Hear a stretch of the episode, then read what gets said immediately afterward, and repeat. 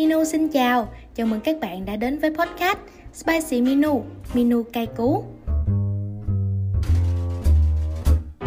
Thật ra thì đây là lần đầu tiên mà mình cầm thiết bị để trò chuyện như vậy Cho nên là mình cũng có chút hơi ngại Vì mình không biết là những người đang lắng nghe mình là ai nè Rồi họ có những cảm xúc gì với những cái chiếc podcast mà mình làm ra